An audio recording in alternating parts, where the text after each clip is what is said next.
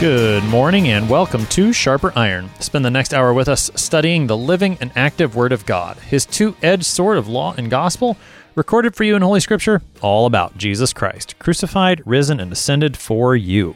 Thanks for tuning in this morning here on Worldwide KFUO. Christ for you, anytime, anywhere. I'm your host, Pastor Timothy Appel of Grace Lutheran Church in Smithville, Texas. Sharper Iron is underwritten by the Lutheran Church Extension Fund, where your investments help support the work of the Lutheran Church Missouri Synod. Visit lcef.org for more information. On this Tuesday, October 13th, we're studying Proverbs chapter 26, verses 1 through 28. The Proverbs copied by Hezekiah's men continue as the wisdom of Solomon warns us against the way of the fool, the way of the sluggard, and the way of the gossip. To help us sharpen our faith in Christ as we study God's Word today, we have with us regular guest, Pastor Paul Pater.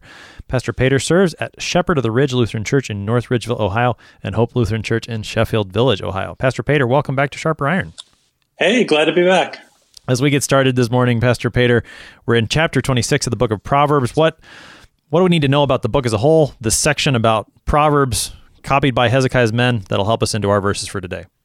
Yeah, well, I think your your introduction hit it pretty well. Um, Hezekiah's men have copied these these proverbs, and uh, the whole purpose is to kind of instruct the king and any future kings that'll come along of kind of what to watch out for. And in this chapter, like you said, we're going to see fools, we're going to see sluggards, we're going to see gossips, we're going to see all sorts of stuff that is is kind of uh, warned against in this uh, chapter. I, I, get the opportunity if I'm a, a great chapter here. There's some really great images that will probably stick into our, our listeners' ears by by the end of this of um, just some of the different proverbs that are, are mentioned here. Um, my by, uh, my church uh, Hope we just finished a, a, Bible study before COVID hit uh, about proverbs um, using Andrew uh, Steinmann's commentary, and that's that's been really uh, interesting to kind of look through these proverbs and really see how they all are connected. Because sometimes we can look at the proverbs and they can kind of seem disjointed and kind of coming out of left field, but one of the things I really appreciate about doing the, the study was seeing how these proverbs all interconnect. And even in this chapter, you see proverbs that connect back to previous chapters or proverbs that are going to get used in the New Testament by some of the uh, writers of the epistles there as well. So this is a, a, great chapter, and I can't wait to dive in. So. This chapter really does hang together a lot more nicely than some. Some chapters are a lot more random from verse to verse, but I do think in this section there's a lot more discernible arrangement of them, a lot more discernible sections, and and we do meet these characters in the book of Proverbs is the way we've been talking about them here on Sharper Iron. The the fool is one of them. The sluggard is another. They come back in this chapter in rather memorable ways. It it's a really really vivid imagery. So let's let's dig in. We're in Proverbs 26 and we'll start at verse 1. This first section is really going to tell us a lot about the fool. Like snow in summer or rain in harvest, so honor is not fitting for a fool. Like a sparrow in its flitting, like a swallow in its flying, a curse that is causeless does not alight.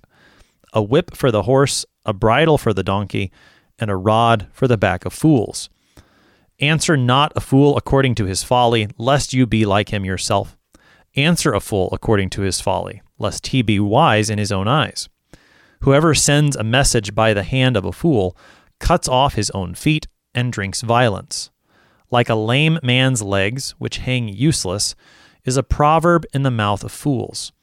Like one who binds the stone in the sling is one who gives honor to a fool. Like a thorn that goes up into the hand of a drunkard is a proverb in the mouth of fools. Like an archer who wounds everyone is one who hires a passing fool or drunkard. Like a dog that returns to his vomit is a fool who repeats his folly. Do you see a man who is wise in his own eyes? There is more hope for a fool than for him. Right, we'll pause there. That's not quite halfway through the chapter, but the next section will bring up the sluggard. So we've got a lot of verses here that deal with the matter of a fool or fools.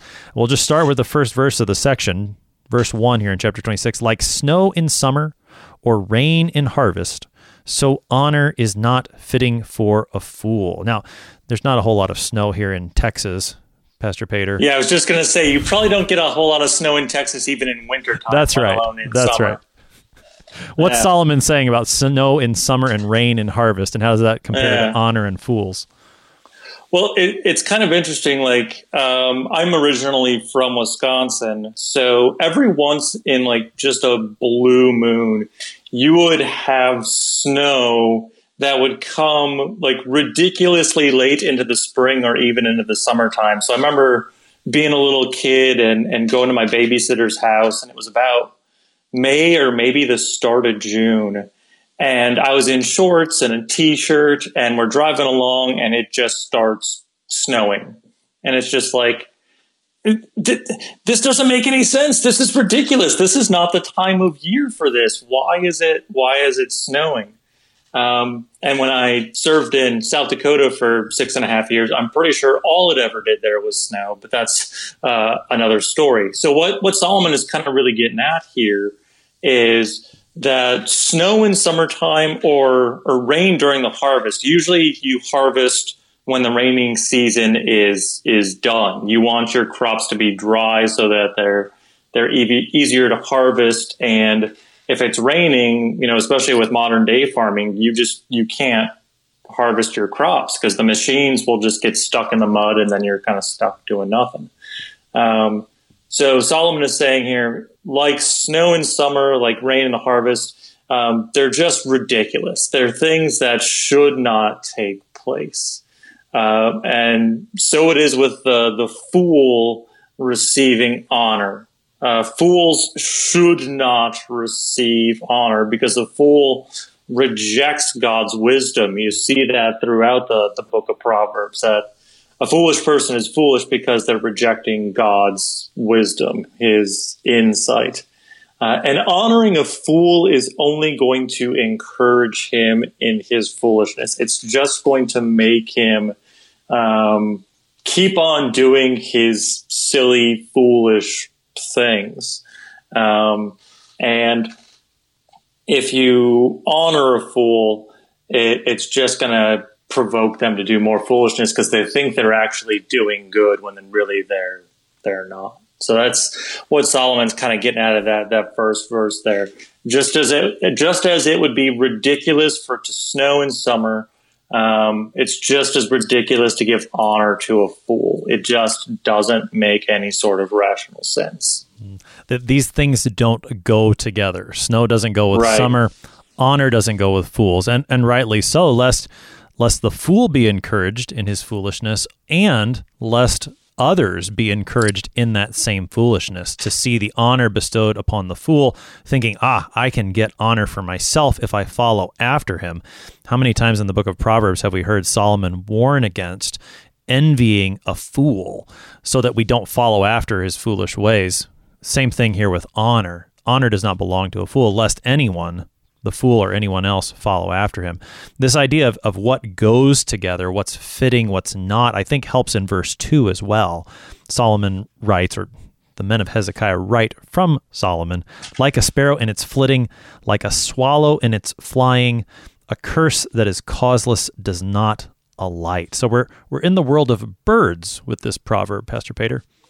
Yeah, we, we make some real kind of jumps all over. We're going to see animal imagery, and we're going to see other imagery used a little bit later on. But yeah, the, so the the sparrow, man, I can talk today. The sparrow that it, and it's flitting about, and the swallow and it's flying. They're not landing. They're not. They're not sticking. They're not staying in one place. Um, so this proverb is really about uh, pronouncing a curse with no good cause is just pointless. The curse isn't going to stick. It's much like those birds that are just flying around. They're not going to land mid flight. They're not going to permanently rest someplace. And when uh, someone utters a curse against us that is is causeless, that you know doesn't have any any basis, it's not going to stick effectively. Um, you know, someone might say something uh, against us, and if it's without cause and without merit, the charges just aren't going to stick. Um, really, when we look at the rest of Scripture, we see the, the only curses that really stick and have any sort of effectiveness are the, the curses that God lays out on the people for their sin. So if we've broken God's law, there's that, that curse of sin and, and death that follows. Like that, that curse sticks. Um, so really this, uh, this proverb is a, a good reminder uh, to not feel down when someone curses you without cause. Um, it might hurt your reputation temporarily, but if people see it's without cause and, and without any sort of basis, um, you know, none of the, the accusations or none of the, the sting of those accusation, accusations is going to stick permanently to you. So, from the perspective of one who is being cursed, particularly one who is being cursed as a Christian, this would be similar to the way Jesus speaks in several places. I want to say Luke 21, where he talks about being brought before kings and rulers and being accused for being a Christian, as an example. Or in, I think it's in John 15, where he talks about if they if they hated me, then they're going to hate you. So when the when the world curses us or when the world speaks evil against us as Christians, we don't need to have that's not cause for us to worry because we know the truth. We know the truth of, of who Christ is. So as one who's being cursed, that would be the comfort. There's also, I think, an element of warning here if we would be one to utter a curse. I mean, think about the what comes to my mind, Pastor Pater, is the the second commandment and the meaning that we get in the catechism. We should fear and love God so that we do not curse, swear, and so forth, as Luther gives us. That how we speak of others should match up with the way that God speaks. How does He speak His name to us in His Word? That is how we should speak His name toward others, and and that's primarily not going to be by cursing. So so a bit of of comfort when we're the one being cursed, and also a warning when we think about how we would use our language as well. Yeah, the proverbs are always really good about kind of doing this this law gospel thing of if you're feeling cursed, you know, there is there's help and comfort in in God's word of, of gospel. Um, but also there is that that law, as you mentioned, of like, hey, don't curse out other people because uh, there's a commandment against that. Don't do that. Um, so yeah, you're, you're, right. There's definitely that kind of double focus on on a lot of these proverbs that we're going to see for today. Verse three keeps us in the world of animals: a whip for the horse, a bridle for the donkey, and a rod for the back of fools. So what's the what's the point of comparison? The in, just in case we're not in the in the language of, you know in the world of husbandry here with the horse and the donkey. What's the whip for? What's the bridle for? And how does that compare to the rod yeah. being used against fools? Well, the, the the whip makes the horse move. You know, if if you you know try to gently encourage a horse and say, "Okay, horsey, do you want to go this way, please?" Chances are that's not going to work in a million years. Um, but especially if, if the horse is maybe a, a, a, little more wild or maybe just kind of recently been been domesticated and tamed, you need to have some sort of physical stimulus to, to get it moving. You know, like a little uh, maybe kicking the side to get it get it moving gently, or um, the the whip in this case. So the, the whip is used for the horse, the the bridle, the the bit in the mouth of the donkey to make it go where you want to go. Uh, and fools, uh, sometimes like stubborn animals, uh, will only respond to corporal punishment. Now, this doesn't mean that we get to go out and just start smacking fools with rods, as appealing as that might be. Um, but it's a reminder that foolish people are are not often going to be motivated by words even if those words are true. Maybe, maybe uh, especially if those words are true. Um, if the the words go against the fool's narrative or, or, what the fool has in mind, you know, often nothing's going to wake them up and, and motivate them like a like a rod for the back.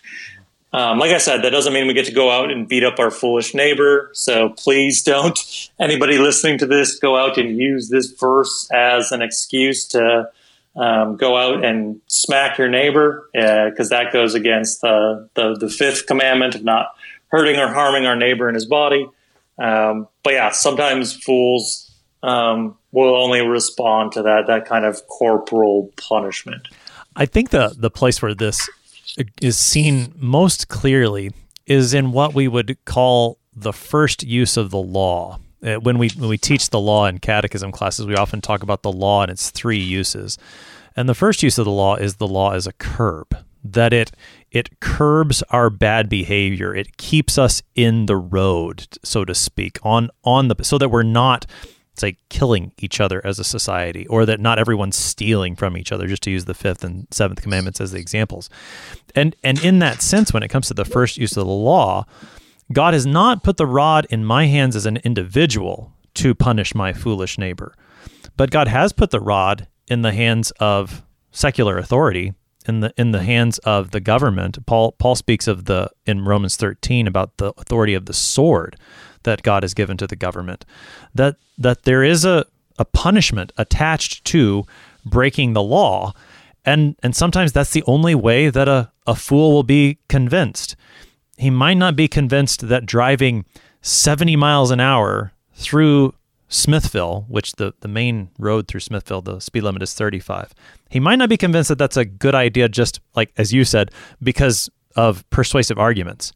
But when you put the speed limit sign up there, 35 miles an hour, and you attach a penalty to it, a, a rod of sorts, then that does curb that sort of bad behavior, that wicked behavior, in a way that is helpful for his neighbor. And, and I think, I mean, I think that's really where where we can see this proverb, verse let's see, twenty six three, really come into play.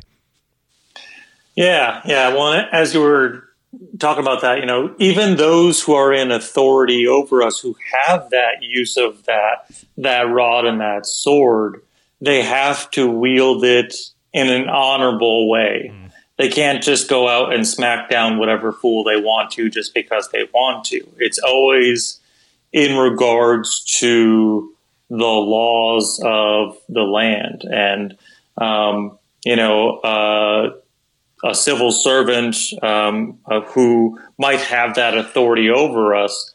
Um, you know, there's rules, there's laws in place of kind of what they can do and what they can't do in in exercising that authority over us. Um, you know, they can't just go out and beat up anybody they want to because they want to. Um, you know, that's that's not part of their command and what they've been instructed to do in their work. So yeah, definitely. Um, there's a there's a lot to think about with this with this third one here. But like you were saying, it, it's very much there are those who are in authority over us and um, are rightly given the sword, so that there's that that that punishment for breaking whatever law might be mm. might have been broken.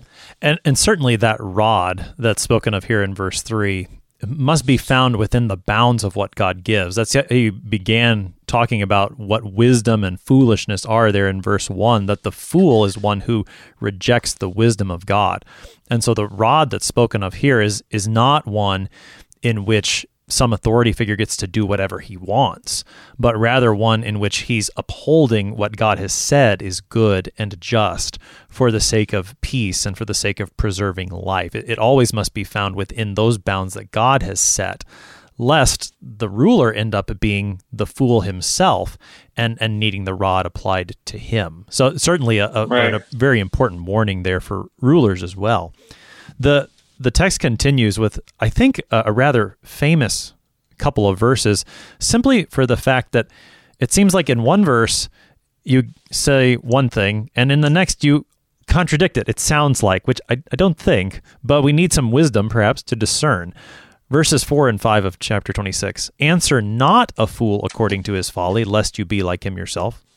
Answer a fool according to his folly, lest he be wise in his own eyes. So, which is it? Are we to answer the fool or not? Yes. um, I'll make it really easy for you. Yes. Um, so, like you were saying, this is probably the the best kind of known pair of parables in the entire book, and it does look confusing on on first glance. And I remember being in undergrad and, and one of my professors explaining it, and I thought he explained it really well. So, verse four: "Answer not a fool according to his folly, lest you be like him yourself." Um, sometimes, well, most of the time, it is foolish to engage in dialogue with fools because they will just not listen to anything you say. Um, and and we don't want to stoop down to the fool's level and and and be like him um, and you know just be engaged in the same foolishness that he is so um, my brain just went to like the comment section on Facebook. Like, just, just, just don't, just don't answer a fool according to his folly because I, I, I, I have known of exactly zero comments that have ever changed how someone's thought about something. Um, so sometimes it's foolish to engage fools uh, in, in dialogue. But then in, in verse 5 here, there are some occasions where the fool's words are so dangerous that they must be answered and refuted. Otherwise, someone else might think that this person who's being foolish is is um, presenting the truth. Uh, so we have to be willing to expose and denounce folly that leads away from from God. So, um, so there'll be times where I'll see people say really stupid things on Facebook, and it's just like, okay, I'm just going to scroll past that. Um, but when there's there's times where people are um, misrepresenting Scripture, maybe, or, or, misrepresenting God's Word, I'll, I'll kind of leave a maybe if not a comment to them like directly under the thing. Maybe I'll just send them a little message of like, hey. Um, here's what God's word actually says about about this. Um, so there's there's times where we do need to engage the fool if his foolishness is going to get someone else hurt or mislead them away from the truth. Um, we as Christians absolutely have a, a, right and a responsibility to defend the the truth of God's word. Hmm. A previous guest put it like this that the proverbs need to be put into a context. And i think this is a one of the examples of that where you depending on the context you use these two proverbs according to the wisdom that god gives you from the book of proverbs. And there are times where it is wise to simply be silent and not join the fool in any lest lest you fall into the same folly and then there are the times where it is wise to speak up, lest the fool lead others astray or continue in his own folly. That it is, I think, telling that Solomon says here, lest he be wise in his own eyes. The fo- the fool needs to be told his folly lest he continue in it for his own sake as well. And so, just like we've seen in other cases where there are many proverbs that speak to us concerning the wisdom of being silent, of of not speaking, of being careful with our words. And then there are other proverbs that say you do need to speak up. We've got another one of those examples here. Uh, Pastor Pater, I know we've only got a couple minutes here before the break, and I really want to get to verse 11 because it okay. because it's a vivid image that I think is is well known and it's also used in the New Testament. It's quoted by the by the apostles. So Proverbs 26:11 says this: like a dog that returns to his vomit is a fool who repeats his folly. It's pretty memorable stuff. Oh yeah, yeah. Um, my mother-in-law is out of town right now, and we're watching her her dog. And the first night we had the dog in the house, the dog got sick and threw up on the carpet. And I knew that we were talking about this verse, and this verse was just going through my head while my wife was trying to clean up after this this dog. But um, yeah, so dogs do this really just absolutely gross thing where when they get sick, they'll go back to the sick and start licking it, which is about as gross as I can possibly imagine something to be. Um, and this is the image that God's using here of this is what it's like when fools return to their own folly. Like it should make them physically sick because they've done something gross. Um, you know, they've this this fool has vomited out his folly, and now he's returning to it to lick it back up again. Just, um, and, you know, and I I thought about how often we return to the very sins that should sicken us, but we go back to it again and again and again. Um, and uh, it's it's a very just ugly, disgusting image. Um, but like you were saying, this is actually quoted, uh, at least in part, by Peter in uh, Second Peter two. Uh, he says, "What the the proverb says has happened to them. The dog returns to its vomit." Uh, and the sow, after washing herself, returns to wallow in the mire. So this is in the context of uh, false teachers and how it really would have been better for the people if they had been ignorant of God's word completely rather than to know him and then reject him.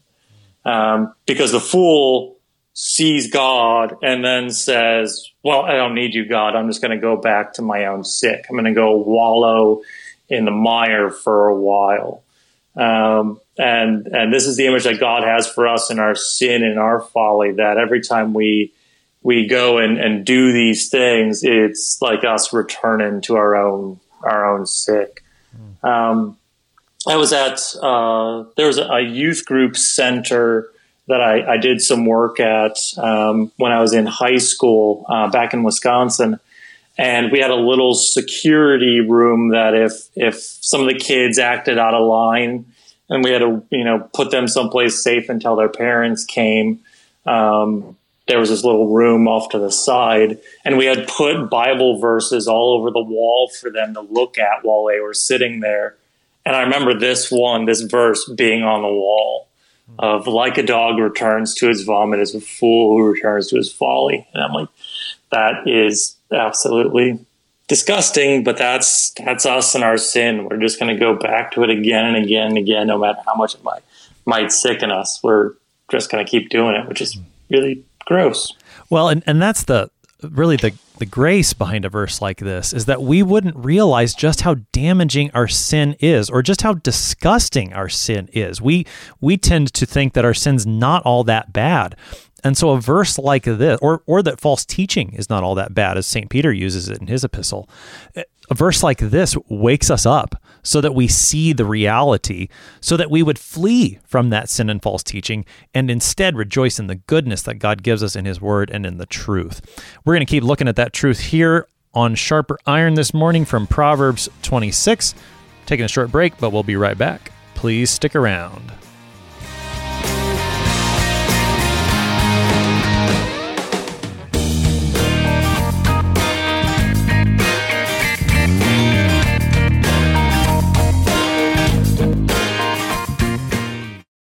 Since 1978, Lutheran Church Extension Fund has had the humble privilege of supporting Lutheran Church Missouri Synod ministries and her workers. Thanks to faithful investors, LCEF has provided thousands of church workers, congregations, schools, and organizations with the low cost loans and resources they need to reach more people with the saving name of Christ. To learn more, visit lcef.org or call 800 843 5233. 800 843 5233. Welcome back to Sharper Iron. It is Tuesday, October 13th. We're studying Proverbs chapter 26, verses 1 through 28. We've got Pastor Paul Pater with us. He serves at Shepherd of the Ridge Lutheran Church in North Ridgeville, Ohio, and Hope Lutheran Church in Sheffield Village, Ohio. Remember, if we skip over something that you want to hear more about, give us a call. 314 996 1542. Leave a message there on the listener comment line or send an email to kfuo at kfuo.org. Let me know what you want to hear more about, and I'll be recording some short bonus podcast material to help you sharpen your faith in Christ from the book of Proverbs. Pastor Pater, we heard a lot about the fool in verses 1 through 12 of this chapter. Solomon gives us another recurring character in this next section, beginning in verse 13. We meet the sluggard yet again. The sluggard says, There is a lion in the road, there is a lion in the streets. As a door turns on its hinges, so does a sluggard on his bed. The sluggard buries his hand in the dish. It wears him out to bring it back to his mouth. The sluggard is wiser in his own eyes than seven men who can answer sensibly. Whoever meddles in a quarrel not by his excuse me, whoever meddles in a quarrel not his own is like one who takes a passing dog by the ears. Like a madman who throws firebrands, arrows, and death is the man who deceives his neighbor and says, I am only joking. For lack of wood, the fire goes out, and where there is no whisperer, quarreling ceases. As charcoal to hot embers and wood to fire, so is a quarrelsome man for kindling strife. The words of a whisperer are like delicious morsels, they go down into the inner parts of the body. Like the glaze covering an earthen vessel are fervent lips with an evil heart. Whoever hates disguises himself with his lips and harbors deceit in his heart. When he speaks graciously, believe him not, for there are seven abominations in his heart. Though his hatred be covered with deception, his wickedness will be exposed in the assembly. Whoever digs a pit will fall into it, and a stone will come back on him who starts it rolling. A lying tongue hates its victims, and a flattering mouth works ruin. That is the rest of the text for this morning, Proverbs 26, verses 13 through 28. So we've got the sluggard here again, Pastor Pater. I think you said one of your, your favorite characters in the book of Proverbs. Not one to be emulated, oh, yeah. though. So no, verse I just 13, like the word sluggard. It's good. Yeah. well, I mean, you know, you get the feel for the sluggard just from his name, the sluggard, the the laziness in which you have to kind of say that word is it's it's inherent. So the first thing that the sluggard says is, is he's he's worried about this lion in the road or in the streets. Why why is this a characteristic of the sluggard? What's why is he talking about a lion? The sluggard is making up crazy stories so that he doesn't have to go to work. So a sluggard is a, is a lazy person who will do anything they can to avoid work. So if he says, "Oh man, there's a there's a lion in the road," that's an excuse for him. Oh well, oh look, I mean, there's a lion out in the road. I obviously can't go to work because there's a lion there and it's gonna kill me. Um, but this is excuse is especially ridiculous because there's not any lions in the urban regions of Palestine. You could find some maybe out in the more kind of wild areas where there's not as many people, but in town, walking down the road, you're not gonna see a lion. So this this excuse that he makes up is just so ridiculous and preposterous, but he'll do anything he can to avoid work. Um, and and we even you know see this in our own day where, where people might make excuses of oh well you know I can't go to work because this that or the other thing. And it's just like it's not that you can't go to work. It's just you don't want to go to work. You want everyone else to do the work for you so that you can reap the rewards. And we'll see that in a, a couple of verses as well. But yeah the sluggard is just um, to me I picture like a slug that like goes along the ground all slimy and gross. Just envision that personified as a person of just like this is the image of just some sleazy, gross, slow, doesn't want to do anything kind of kind of person. And and yet he he makes himself out to be the opposite of that or to have good reasons for it. Now, Solomon does expose the true picture for us. And in verses 14 and 15, he gives us some pretty vivid images. First, he compares the sluggard on his bed to a door on its hinges.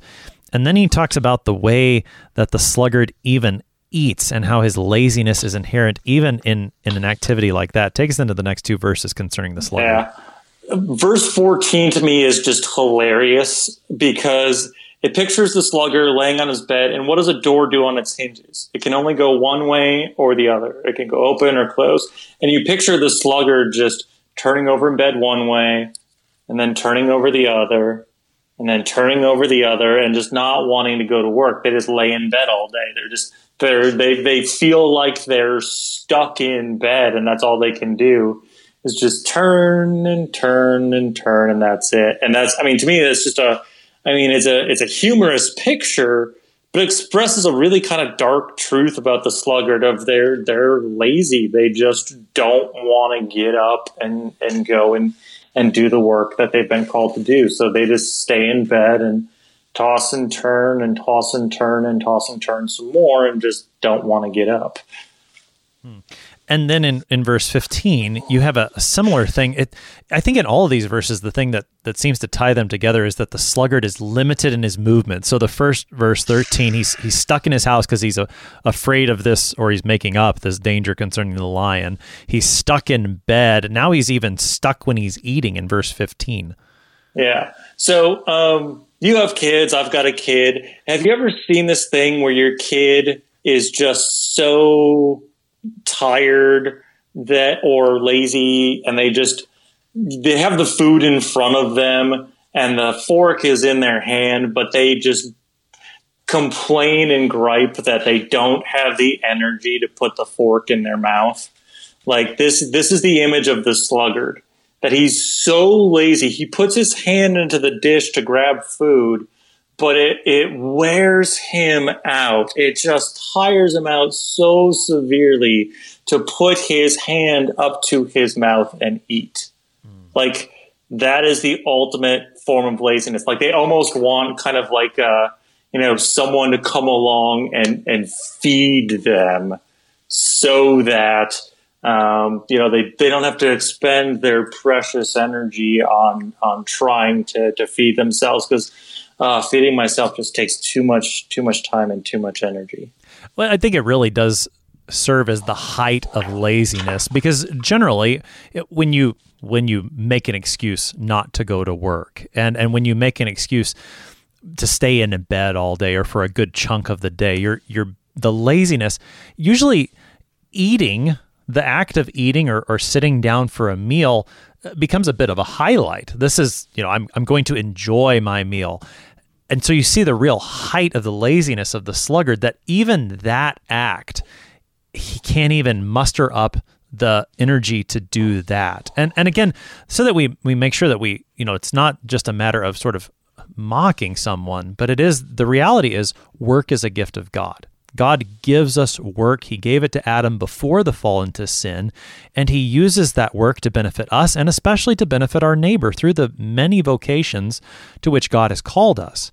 And and that's the the problem with the sluggard is that he's shirking these God-given responsibilities in which God seeks to bring good to his neighbor and also to benefit the person himself. And the sluggard just misses all of that because of his laziness. And I think in verse 16, as Solomon concludes this little mini section concerning the sluggard, you see the real the the real danger there in verse 16 the sluggard is wiser in his own eyes than seven men who can answer sensibly. If, if we were chuckling at the images that Solomon gave us in those first couple of verses, he shows us that the matter of the sluggard is really no no matter of, of laughing at all, but is quite serious, in fact.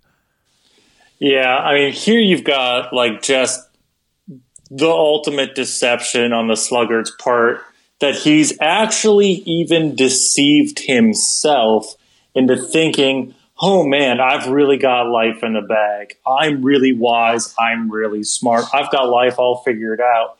Why should I work harder when others are just going to pick up the slack for me?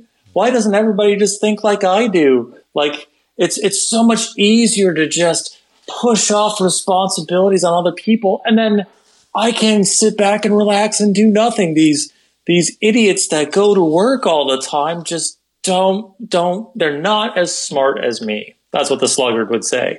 And you look at that and you're just like, I, I don't even know how to begin to process everything that's wrong with that. of uh, like you were saying, you know, work is a gift that God gives to us, um, and that work is done for the benefit of the neighbor. Uh, the sluggard is only in it for himself.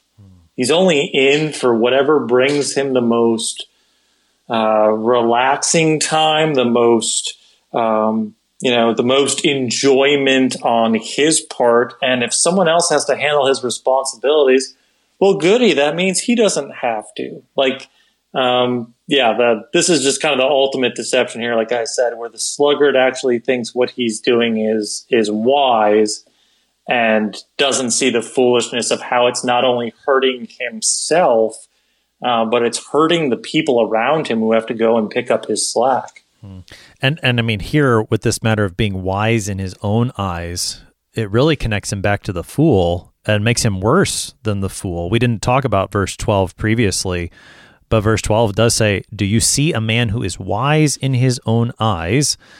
There is more hope for a fool than for him." And so the the sluggard finds himself right there, even more hopeless than a fool because now he he's wise in his own eyes and and not not only is he lazy, but he's not going to be instructed in the truth and brought out of that laziness. And so the the sluggard again, we we see the the foolishness there.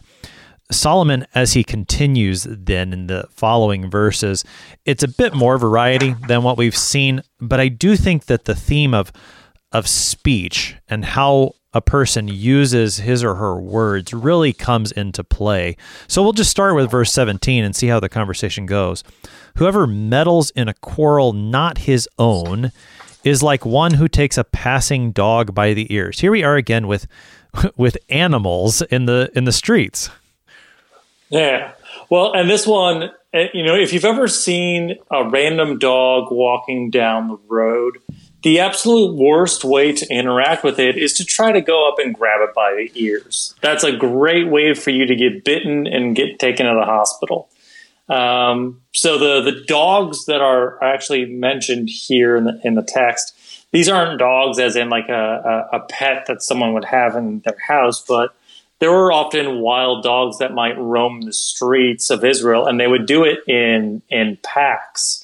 Um, so if you grab one by the ear, you can't let go because that one's going to bite you. But you can't hang on because now the other dogs are going to attack you for picking on their buddy. So to, to grab a passing dog by the ears is a lose lose situation. You're not going to get any sort of betterment uh, out of that. It's just only going to end in hardship. So getting involved in someone else's quarrels um, is only going to end up hurting you in the end. Um, you know, some quarrels are just not for us to solve, no matter how helpful we, we might want to be.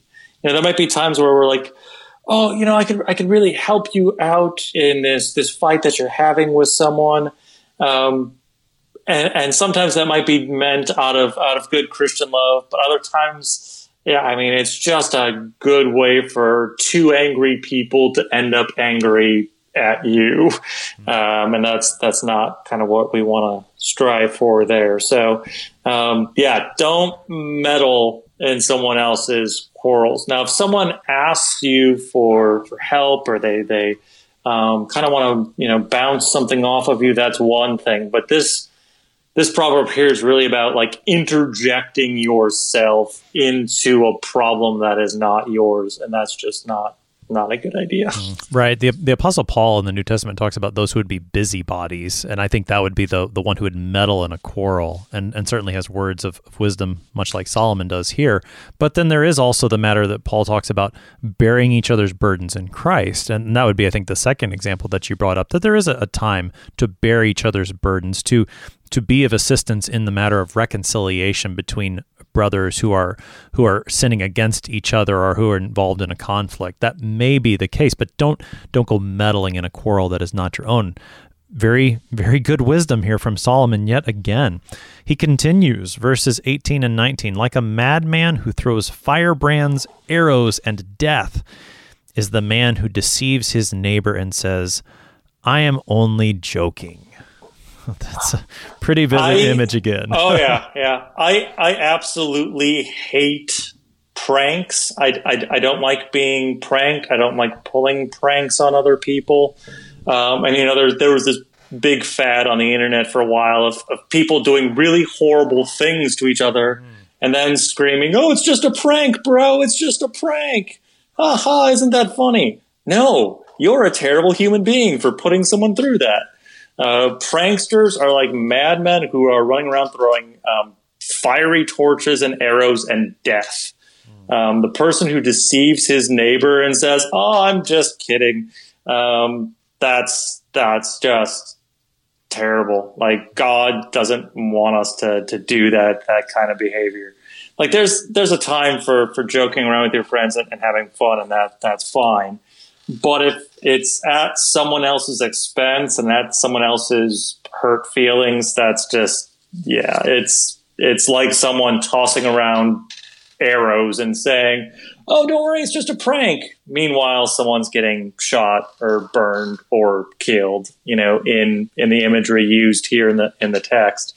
Yeah, pranks not good. Don't don't do those. Hmm. Well, and I mean, just the idea of the of covering up something that has malicious intent with this sort of well i mean to use the language that solomon is going to to bring up now like this whispering this mm-hmm. this sort of malicious speech that is no one no one's being fooled in a case like this right we're not talking about like it says good humor between friends but we're talking about using false speech to cover up malicious intent. That's that's what we're talking about here. And so again, words of words of wisdom very applicable still today, perhaps even more so in an age in which the internet allows us to to see all kinds of things that we might not have known about earlier. Solomon continues and this is really where you get the matter of how your speech affects matters like quarreling. So I'm going to read a couple verses here I think that, that hang together. For lack of wood the fire goes out and where there is no whisperer, quarreling ceases. As charcoal to hot embers and wood to fire, so is a quarrelsome man for kindling strife. The words of a whisperer are like delicious morsels, they go down into the inner parts of the body. Uh, uh, maybe the, the image isn't exactly the same through all those verses, but I do think you see the way that our speech either affects a quarrel to put it to an end or it causes it to be even greater of a fire. Yeah, well, and that imagery of fire is used in in James as well. You know, they often talk about James as kind of being the the proverbs of the New Testament. And I wanted to read here a little bit from James three. Uh, How great a forest is set ablaze by such a small fire. And the tongue is a fire, a world of unrighteousness. The tongue is set among our members, staining the whole body setting on fire the entire course of life and set on fire by hell. Now, James isn't exactly sugarcoating things, is there? Is he? He's he's saying um, our our tongue can get us into a lot of trouble, especially when we're quarreling and whispering and, and gossiping. So to go back to kind of verse twenty here, um, if there's a lack of fire, or excuse me, a lack of wood, a fire is eventually going to go out, and if there's no one going around and, and whispering and kind of stirring up trouble behind people's backs, eventually quarreling is going to cease. If people would stop gossiping and stop whispering about one another behind each other's backs, the world would be a much better place. Um, and gossip, gossipers usually aren't interested in solving the problem, right? They just want to spread the gossip so that they can look better by comparison. Um, you know, if you hear about someone who's gotten a, a divorce or is having difficult times in their, their family life, I mean, that gossip flies so fast, and you tell it because it makes you feel better about yourself in some kind of sick, twisted way. Um, but what uh, Solomon is, is saying here is if you want those quarrels to cease, you, you got to stop talking about each other behind each other's backs. And he talks about that in, in kind of the next verse there as well of uh, charcoal to hot embers and, and, wood to fires, a quarrelsome man kindling strife. Um, so my my wife really loves uh, having bonfires at our house, and I'm always surprised that after we have a bonfire, uh, and it, and it looks like the fire is pretty much gone out, the next day she can go out and just poke some of the um, embers that are still kind of at the, the bottom of this fire. And you can have a raging fire going again in like three minutes. And that just reminds you of like a quarrelsome person who loves to start fights, that they're just there habitually stoking these fires wherever they go just because they can. They they want to kindle up this strife, and it doesn't take much. It just takes a little bit of a a car, uh, charcoal, a little bit of an ember, and then that that fire will will be a raging inferno pretty quick. Mm. Um, yeah. I think one of as you were talking, one of the things that comes out from these proverbs is the connection between the ninth and tenth commandments and the commandments that come before it. So the, the ninth commandment in the explanation we have in the catechism, Luther talks about the scheming that happens that we would use to get our neighbor's inheritance or house. And in the 10th commandment, he talks about the way that we would entice the people and the helpers in our neighbor's life. We would work behind the scenes with with things exactly like Solomon's bringing out here, the matter of, of whispering or the the quarrelsome, just the poking at the embers, all that stuff that that happens behind the scenes, which maybe looks innocent, or or maybe no one other than the Lord knows. All of that is sin, as the commandments teach us, and it leads to far worse consequences, to these greater quarrels. Whereas when we when we leave those things behind, when we when we work on the, the matter of covetousness within our hearts, then the fruit that comes about, to, to use the positive way that Solomon speaks in verse 20, quarreling ceases, where we take the fuel away from the fire, where we where we go to the real root of the problem, the covetousness that's in our hearts. That takes away the fuel from the fire and and the commandments that come before it those you start to see the the fruit being born in in those places as well. Yeah yeah and I, I really like the the way you put that to, to put that in kind of a, a positive aspect because so often when we talk about speech we go straight negative right mm. we talk about um, gossip and, and, how you shouldn't do that and, and the, the words in verse 22 here um, remind us about that that temptation to, to break the eighth commandment. It, that it's like delicious morsels um, that they go down into uh, a person. Um, but when, when we gossip, that that gossip goes down into our very soul and corrupts us. So that's kind of a negative aspect of how to look at that. But the positive aspect, when we fill ourselves with God's word, when we consume His um, His His word of, of grace and mercy for us, that goes down into our very souls too, and that's something that can bring us healing and and reconciliation, like you were talking about just a little little bit ago. Um, I think those are, are very uh, important things to, to keep in mind as we talk about gossip and talk about our, our, our use of our words. We've got about two minutes left, Pastor Pater. We've we haven't covered every verse, obviously, but I think we've gotten a flavor for everything that is in this section. As we wrap up this morning, help us summarize what we've talked about, and and especially help us to see how a text like this points us toward our Savior Jesus Christ. Yeah. So I mean, we we see a lot of negative examples in today's text, and by that I mean, don't be like the fool don't be like the sluggard. Don't be like the gossip. Because you see, just reading through these proverbs, how ridiculous it is to be each one of these. Um, to be the fools as ridiculous as it's snowing in the middle of summer. To be a sluggard is to be, you know, as ridiculous as not being able to put your own hand to your mouth to feed yourself.